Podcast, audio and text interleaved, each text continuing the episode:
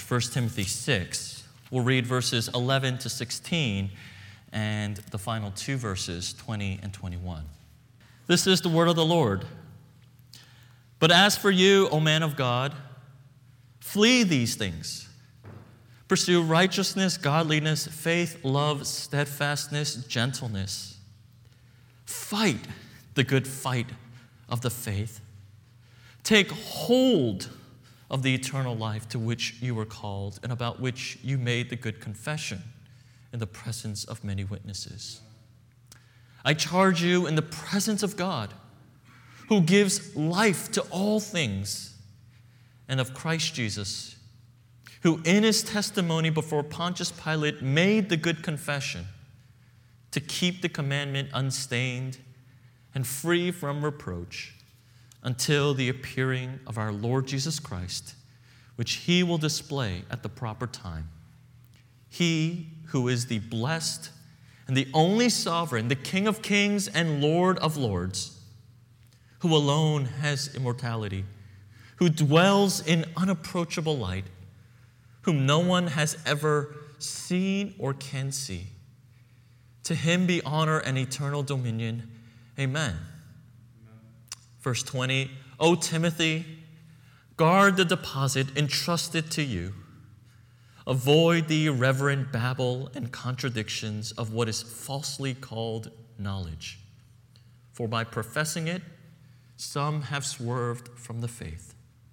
Grace be with you. This is the reading of God's holy word. Thanks be to God.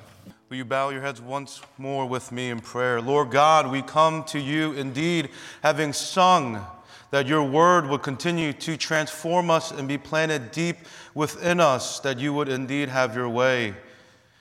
We ask, God, that you would fix our eyes on Jesus Christ, who died for our sins, was raised on the third day in victory, and who has ascended into heaven and now sits at the right hand of our God, interceding for us.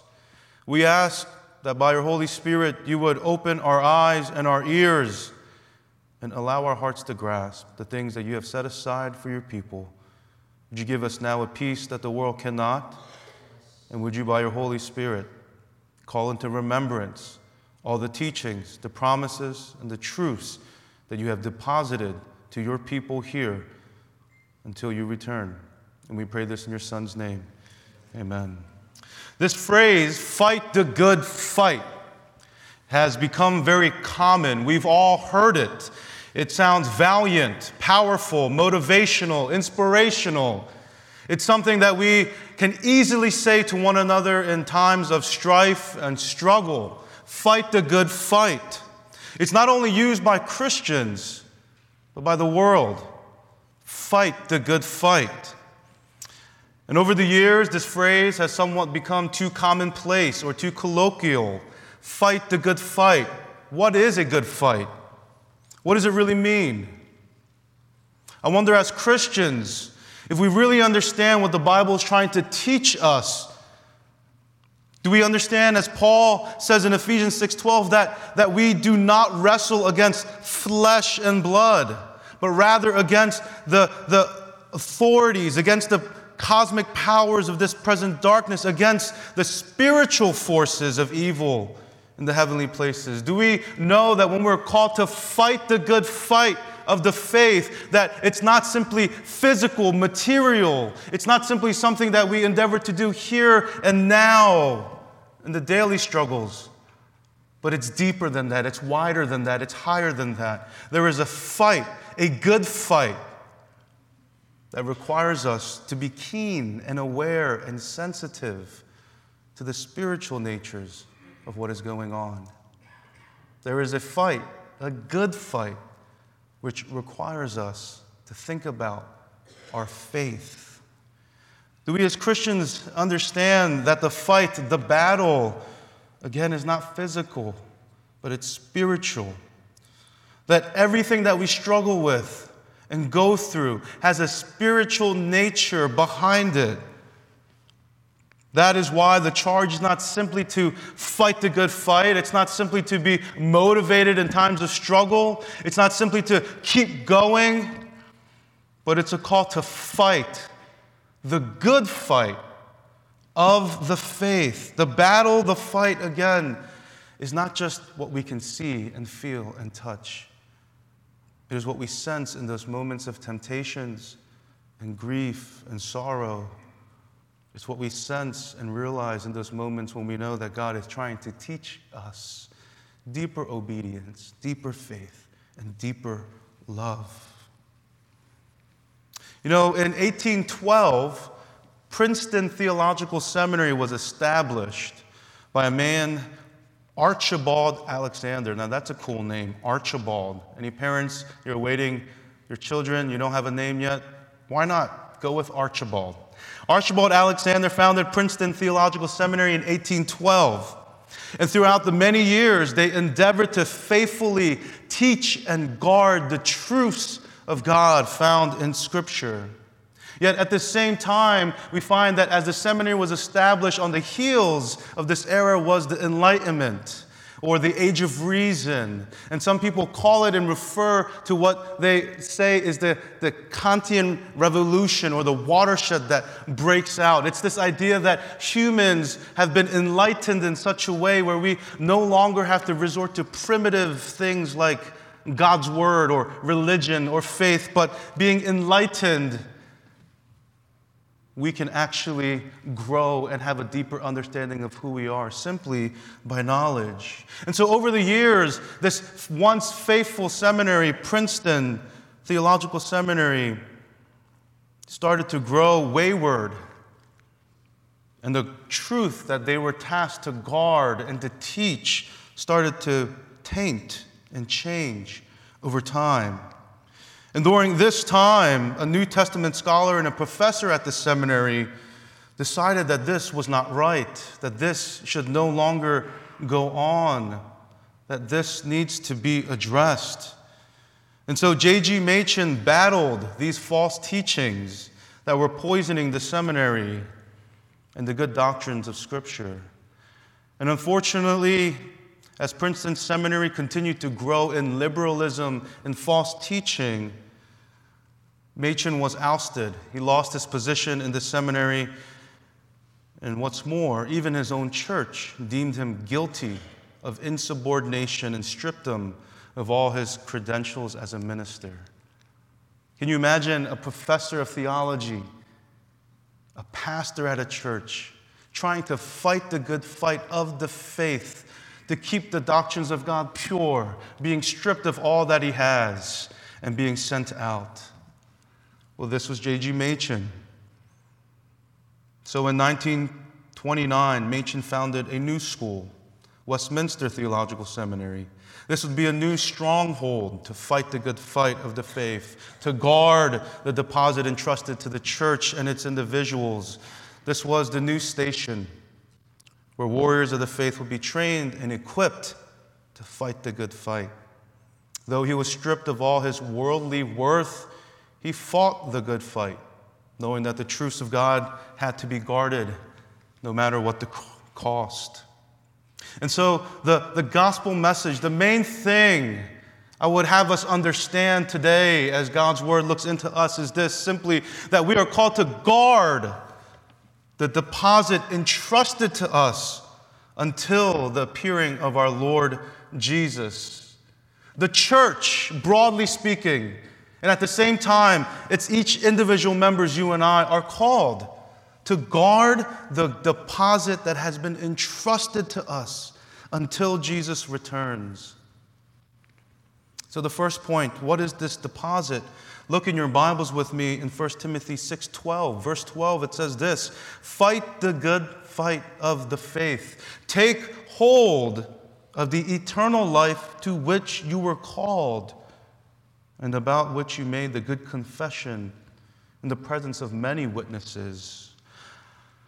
As soon as Paul charges Timothy and the church, and even now God's word, you and I, to say, fight the good up, fight of faith, we are then told to take hold of the eternal life that we were called to by God in Christ Jesus. So, what is the deposit we are referring to. It's, it's the eternal life given to us in Christ Jesus. But to be a little bit more specific, it's the good news, it's the gospel that has led to this eternal life. The deposit that was made to every Christian who believes in Jesus, death, and resurrection is that very good news that God loved us so much he sent his one and only Son to die on the cross for our sins, and all who believe in him will not perish but have eternal life. That message, that good news, that gospel is the deposit that we have been entrusted with, that good news that gives life to us. That is what that, that's what's been put in our trust to take care of, to cherish, and to spread. And so then we are called to take hold of it. Now, up to this point, this might sound trite or you've heard this before and it's a no duh, the gospel. Yeah, of course, it's the deposit. But, but one thing I think over time that we seem to neglect is the realization that the gospel, the good news, this deposit is of immense value. You know, sometimes if we talk about one thing too much, or if we explain one thing too much, it seems to devalue it. The more commonplace something is, we seem to uh, uh, lose the awe and wonder of it.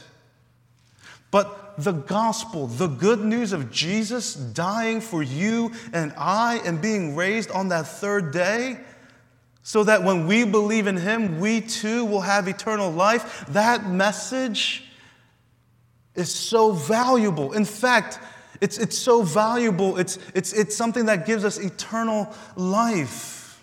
What's more valuable than this message? What's more valuable than life for all eternity? What's more valuable than that, friends? What in this world can save your souls? Let me ask you, what in this world can lead to eternal life other than believing in Jesus? What in this world has the power to save you from your sin and misery? What in this world has the power to restore your relationship with the one who has created you? What in this world has the power to give you an eternal life, an eternal home, an eternal rest, and an eternal peace? Eternal, something that cannot be lost, something that has no ending. What in this world can grant you that? What deposit in this world can give you and I eternal life and eternal joy? I want us to really think about this. Because right now, in the sober mindedness, it seems so obvious, but often when we get lost in the day's work, when we get lost in cutting the checks and trying to balance our checkbooks and our banks, we get so blinded. What political movement can really solve the brokenness of man? Friends, what amount of money can fix the wretchedness of war and famine and orphan children? What amount of money can comfort a widow's soul? What kind of art can man create that would simultaneously allow him to understand his, his existential being, yet at the same time grasp eternity? As God has placed in their hearts? What kind of education can enlighten a person and satisfy their craving to understand this shifting and uncertain world? What science can give a man everlasting life? What in this world could possibly be more valuable than this good news that has been deposited to you and I in Christ Jesus? Nothing. There is nothing no amount of riches, no amount of scientific advancements, nothing that man can discover could ever give eternal life that only Christ Jesus can give to us. This is a valuable deposit, and this deposit has been entrusted to the church of Jesus Christ and to the individuals, you and I, who make up this body. In comparison, if nothing in this world can satisfy us, if nothing in this world can give us eternal life, then, then in comparison, let me ask you this. Did I say something wrong? Lord, forgive me. come back, come back, come back. We're here, okay? In comparison, If nothing in this world can satisfy, then let me ask you this. Let's, let's, let's put what we're talking about to the test then. What can separate you from the love of God in Christ Jesus? What can strip away the value of this treasured great deposit in Christ Jesus who has ransomed you with his life? Who can separate you from the love of Christ? Can any tribulation or any distress or any persecution or any famine or nakedness or danger or sword, can any of those things separate you from the love of God in Christ Jesus? No. None, none of those things can separate us.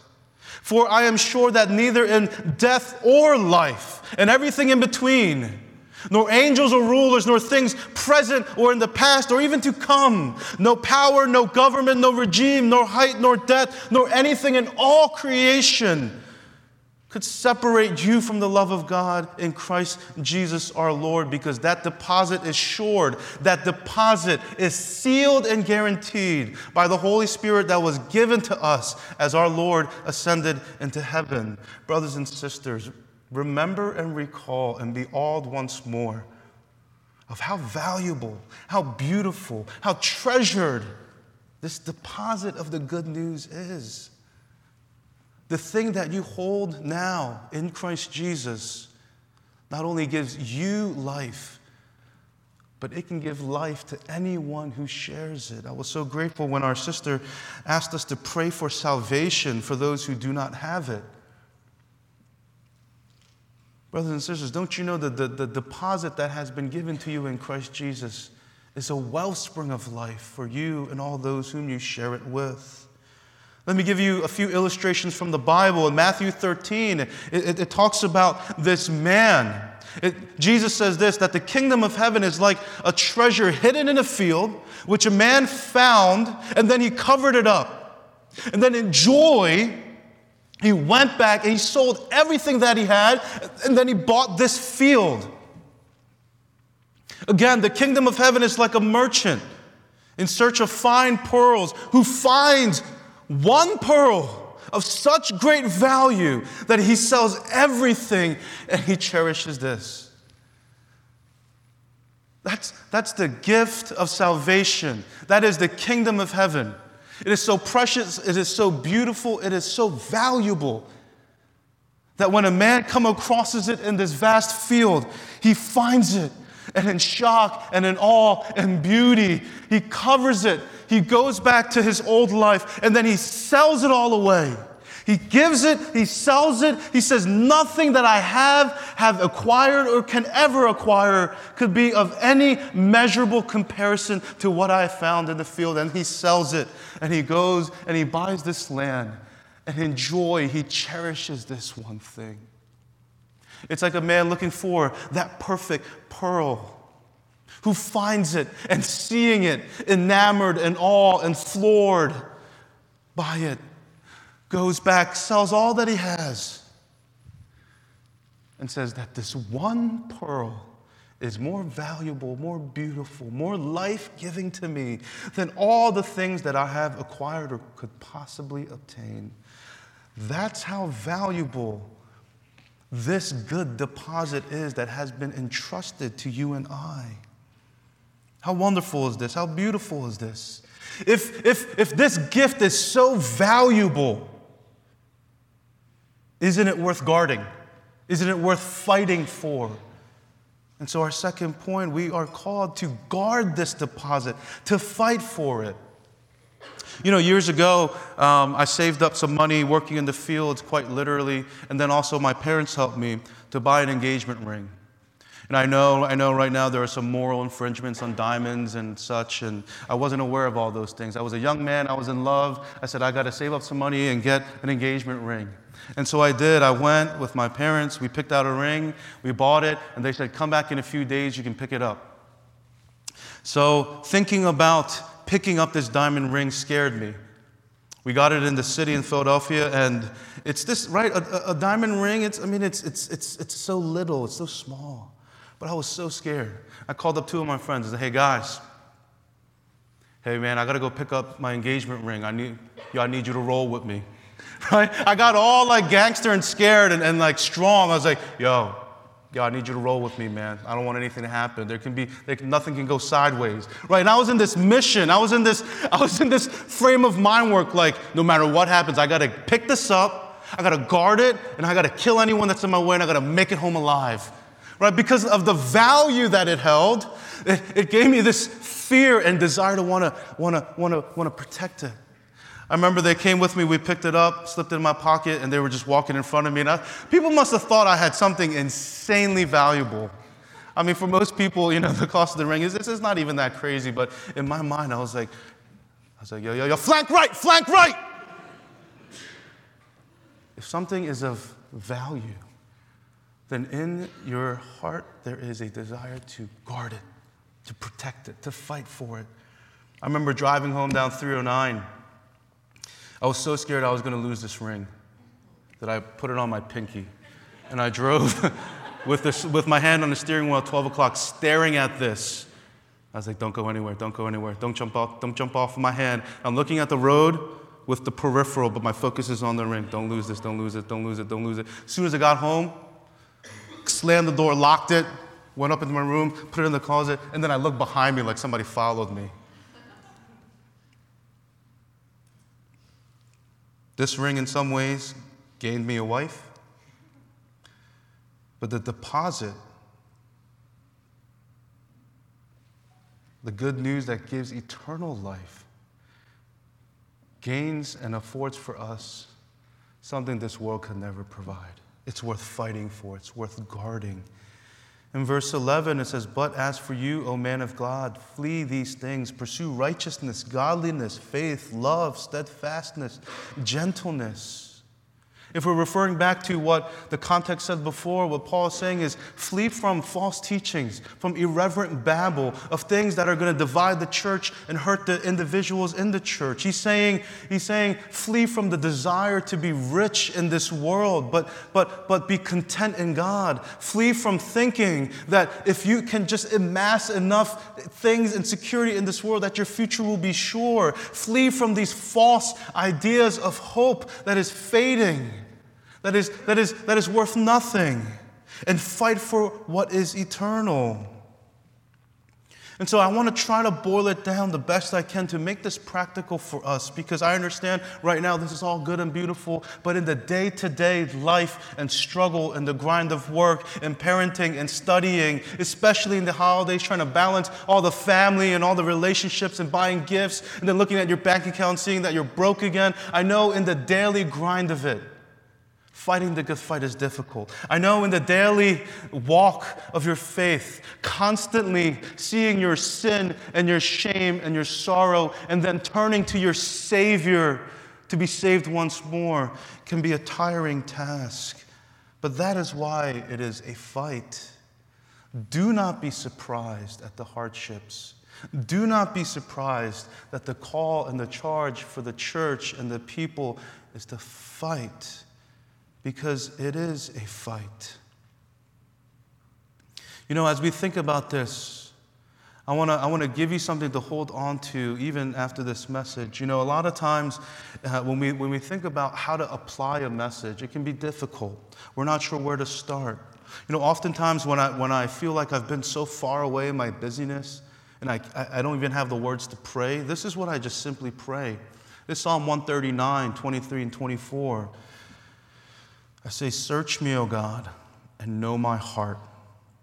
Try me and know my thoughts, and see if there be any grievous way in me, and lead me in the way everlasting. I pray, God, my heart's a mess. My mind is boggled. I've been all over the place. I'm busy. The fights of the world have overcome me. Will you search me? Will you know my heart? Will you test my thoughts? And if there's anything that I have to repent of and let go of, God, would you lead me to the way that is everlasting? Would you lead me to continue to fight this good fight of faith? I'll encourage you to pray those things in the weeks to come. When you think about that moment and you're awakened to that spiritual battle and say, oh, this is, this is, this, this is what God's word was talking about. This is when I have to fight the good fight of faith. If I can try to apply it, parents, I know the days can be so rough. The whole day you're thinking about trying to provide for your children while trying to get your cup of coffee, you're trying to zip up their jackets, get them out the door. You're trying to think about what's a healthy meal that you can cook. You're trying to, you're trying to think about their, their days in school and if they're, they have any friends or if they're being bullied. You're trying to think about what they're learning, what they're struggling with. You're trying to go to the grocery stores while they're going crazy and screaming. You're trying to save up enough money for right now and even for their own future, and it just feels like it can't be done. But, parents, this will be hard to hear. But do not store up your treasures even in your children. The reality is that they too will pass away one day, that your children will not live forever, that your children cannot be your treasure, that your children cannot be the thing you guard the most. Parents, we are called to guard the deposit that has been given to us. And one of the best thing a parent can do for their child is to give and pass on this deposit so that your child too would know if all the things in the world were to fade away, that they can have hope in Jesus and eternal life. That is the best type of parenting. In whatever way you can apply that, they're never too young and they're never too old to teach them and to deposit this treasure in their hearts, to know that it is sealed and guaranteed by the Holy Spirit. Parents, can we teach our children to treasure and to desire true value? You know, I know as employees and employers working, in the grind, clocking in, clocking out, trying to save up, trying to build up your bank funds, your trusts, trying to leave something for your children, perhaps, or even to save up for something in the future. May it remind us of last week's message. Don't desire simply to be rich because you think that will secure your future. Use money as a tool and convert it so that that earthly tool can have eternal gain for the kingdom. Workers, if you are working and saving up just for simple pleasures in the world, pleasures in the world's okay. Vacation, it's good. Go. Save up for a house, that's great. Have a college fund for your children? Yes. I'm not saying that those things are bad. I'm saying if you find your ultimate security in the future with how much money you're saving up now, then you will be sorry. Rather, use that money. Use it as a tool for, for, for depositing this eternal message into other people's lives. If that means getting involved in missions, if that means giving more to the church, if that means getting involved in an organization that can allow the gospel of God to go forth, do it. May I remind you even further that our ultimate goal as Christians is not simply to have a job. Your purpose in life is not equated to your job or your career or whatever it says on your job title. As a Christian, your endeavor is to preach Christ in deed and in word so that all who are around you could see and perhaps even have for themselves this great deposit. That means it doesn't matter if you're working at McDonald's, in the hospital, in the dental office, if you're a student in a university, at a community college, you're taking a gap year, and you're just working at some car wash. It doesn't matter what station in life you are in. If you have this great deposit, then your joy and your endeavor is to share this great deposit. That's how we fight the good fight of faith in our workplaces in our household, and in our churches. Often, most of all, we find that these spiritual battles happen when it's tough to forgive one another, when we hurt one another, when we step on one another's toes. You know, I know it's so difficult. It's so difficult. Uh, it's so difficult for, for parents or perhaps some of the older folks here to engage with other people because you feel, there's such a sensitivity of when your children are running out or when things about you are known, when you share your weaknesses. You feel so vulnerable. You, you, you feel that you can be taken advantage of, and sometimes those things do happen. And a lot of times when we nick one another with our own sins, it's, it's a spiritual battle to forgive and to love and to see once more those people as Christ sees us. It's a spiritual battle. Loving one another is not easy because it's a spiritual battle. Loving one another is not easy because it's not just the other person, it's a sin and sin colliding. Speaking out and seeking out truth is not easy. Praying for and desiring in the church peace and unity and purity is not an easy task because it's a spiritual battle, because there is an enemy who would love to see everything go sideways. You know, Paul, in his old age, as a battle tested warrior, as a game tested athlete, as a faithful steward of the deposit, he charges Timothy and the church and all the generations to come to guard this truth, to fight the good fight of faith because it is worth it. Paul, in his old age, as he reflects, as he writes and pens and passes on to the generations to come, he says, to fight this good fight of faith, guard this deposit. Why? because Jesus will return. And our final point in verse 13 through 15, Paul says, I charge you in the presence of God, who gives life to all things, and of Christ Jesus, to keep the commandment unstained and free from reproach until the appearing of our Lord Jesus Christ, which he will display at the proper time. Yes, it's a fight. Yes, it's a battle. Yes, it's uphill. Yes, it's hard. But there is an end when Jesus returns. It's a guarantee that the fight will cease, that victory is coming, that the end is near, that we don't have to fight for all eternity, but when Jesus comes, he will settle everything. He will pass judgment on everything. And every knee will bow and every tongue will confess that He is Lord of Lords, that He is the sovereign, the only one who allows His people to approach the unapproachable in light and in glory. Jesus will return. We can fight, we can battle, we can persevere, we can endure, we can press on, we can run the race of faith because we know there is an end. It's not ambiguous, it's not arbitrary. There will be a day that the Lord has set aside in His wisdom and His sovereignty that He will return and call all those who have been fighting and running and hoping in Him home. You know, a few weeks ago in the Washington Post, there was an article about the Afghanistan war, and, and they were quoting many things, and, and some of the things they quoted was generals how during this wartime they said, you know, we didn't quite know how to define victory. We didn't know what we were fighting for. We didn't know how long this war was going on. This is not true for the spiritual warfare. This is not true for our battle, our fight, our race. We know how to define victory. Victory is defined by making Christ Jesus our own, just as He has made us His own. Victory is defined by trusting in His power, who has subjected all things, even death, under Him.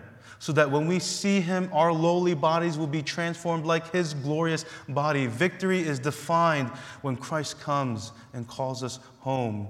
Victory is defined by eternal life, eternal peace, and an eternal home where there will be no more sin and darkness. How long, you say, though? How long? And I'm reminded when uh, Dr. King, in his civil rights movement, almost prophetically using biblical language but framework to the people that he's speaking to, those who are weary of the fight of the civil movement, but knowing that it's also, a spiritual battle. He, he, he asked the people, he, and he told the people, he said, I, I know what you're thinking. Someone out there is saying, How long? How long? And I love it. He says, How long? Not long. It won't be long. It won't be long. I know the days feel long, the years feel longer, but tell me as you look back, how quick did, how quick did time pass? How long has, has, has God sustained you and kept you? You know, every New Year's, and I'm looking forward to this New Year, every New Year's, uh, when we gather, my family, my, my, my grandfather leads worship. And we sing the same hymn every year. I don't know what it's called in English, but I know the first few lines in Korean is like 지금까지 na da. You guys are laughing because you sing it too. But you know what? I, I, found the, I found the English translation of what those lyrics were, and it was amazing. It talks about how God has brought us this far this far. And, and there's something beautiful every year singing it. After, after another year has passed, singing, God has brought me this far. Another year has passed, God has brought me this far. And then I imagine my grandfather, who is old in age, singing it. Even now, he brought me this far, one more year. And I, and, and I can imagine in his eyes as he looks back, even though the way forward was, was so long and arduous, looking back, it feels so quick. He, he only sees the Savior leading him. And all those long days and all those long years is just another pass. And I'm another year closer to glory. I'm another year closer to Christ. Even now, God's great grace, it has led us. Jesus is going to return. The fight will end. The fight will end. But until he returns, I charge you, ELM, friends, brothers and sisters, all who are sitting here, to guard the good deposit that you have in Christ Jesus. And if you don't have this deposit, then can I plead with you? Think once more what in this world can ever measure up to the value of eternal life? But if you trust, if you believe in Jesus, then you have this great eternal deposit.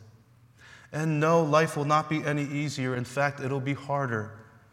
Because as Paul says in Philippians also, that when we're called to Christ, we're not only called to believe, but we're also called to share in his sufferings, to engage in the same warfare and the battle and the fight in the spiritual realm of faith to endure and persevere.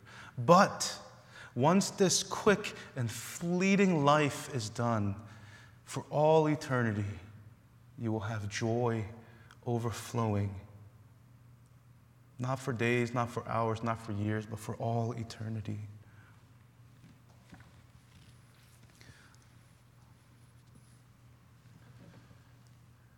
You know, on my last day, I want to be able to say, what Paul says in 2 Timothy 4. I want to be able to say that I have fought the good fight, I have finished the race, I have kept the faith.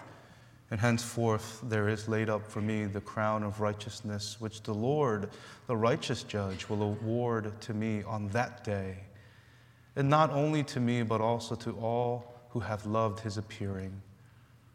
What Paul is saying is this when Jesus returns, all who have longed and waited for his appearing will receive a crown of righteousness, an eternal glory, an eternal joy, something that this world can never snuff out.